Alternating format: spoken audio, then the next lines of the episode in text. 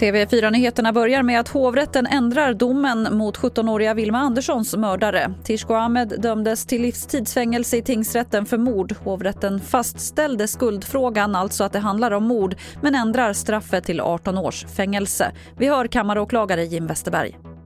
Ja, jag kan säga att vi är nöjda med eh, domen i ansvarsdelen. Det vill säga att eh, det döms för mord eh, trots eh, det avsaknad av dödssätt och dödsorsak att det går alltså döma för mord, vilket vi har visat på i praxis. Och bevisningen accepteras ju som vi har lagt fram den. Eh, straffvärdet är högt bedömer man men att det är nog inte upp till så allvarligt så att det ska vara livstid. Det är bara att konstatera.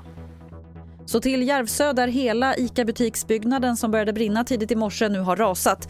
Det ligger fortfarande ett viktigt meddelande till allmänheten ute om att man ska stänga fönster, dörrar och ventilation på grund av röken.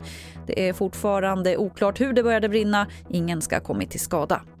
Lärare på Nytorpsskolan i Göteborg tvingas bära larm efter att de hotats och attackerats av elever, det rapporterar GP.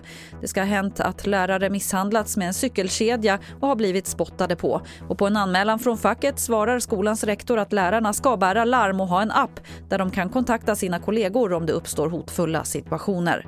Det var det senaste från TV4 Nyheterna. Jag heter Lotta Wall.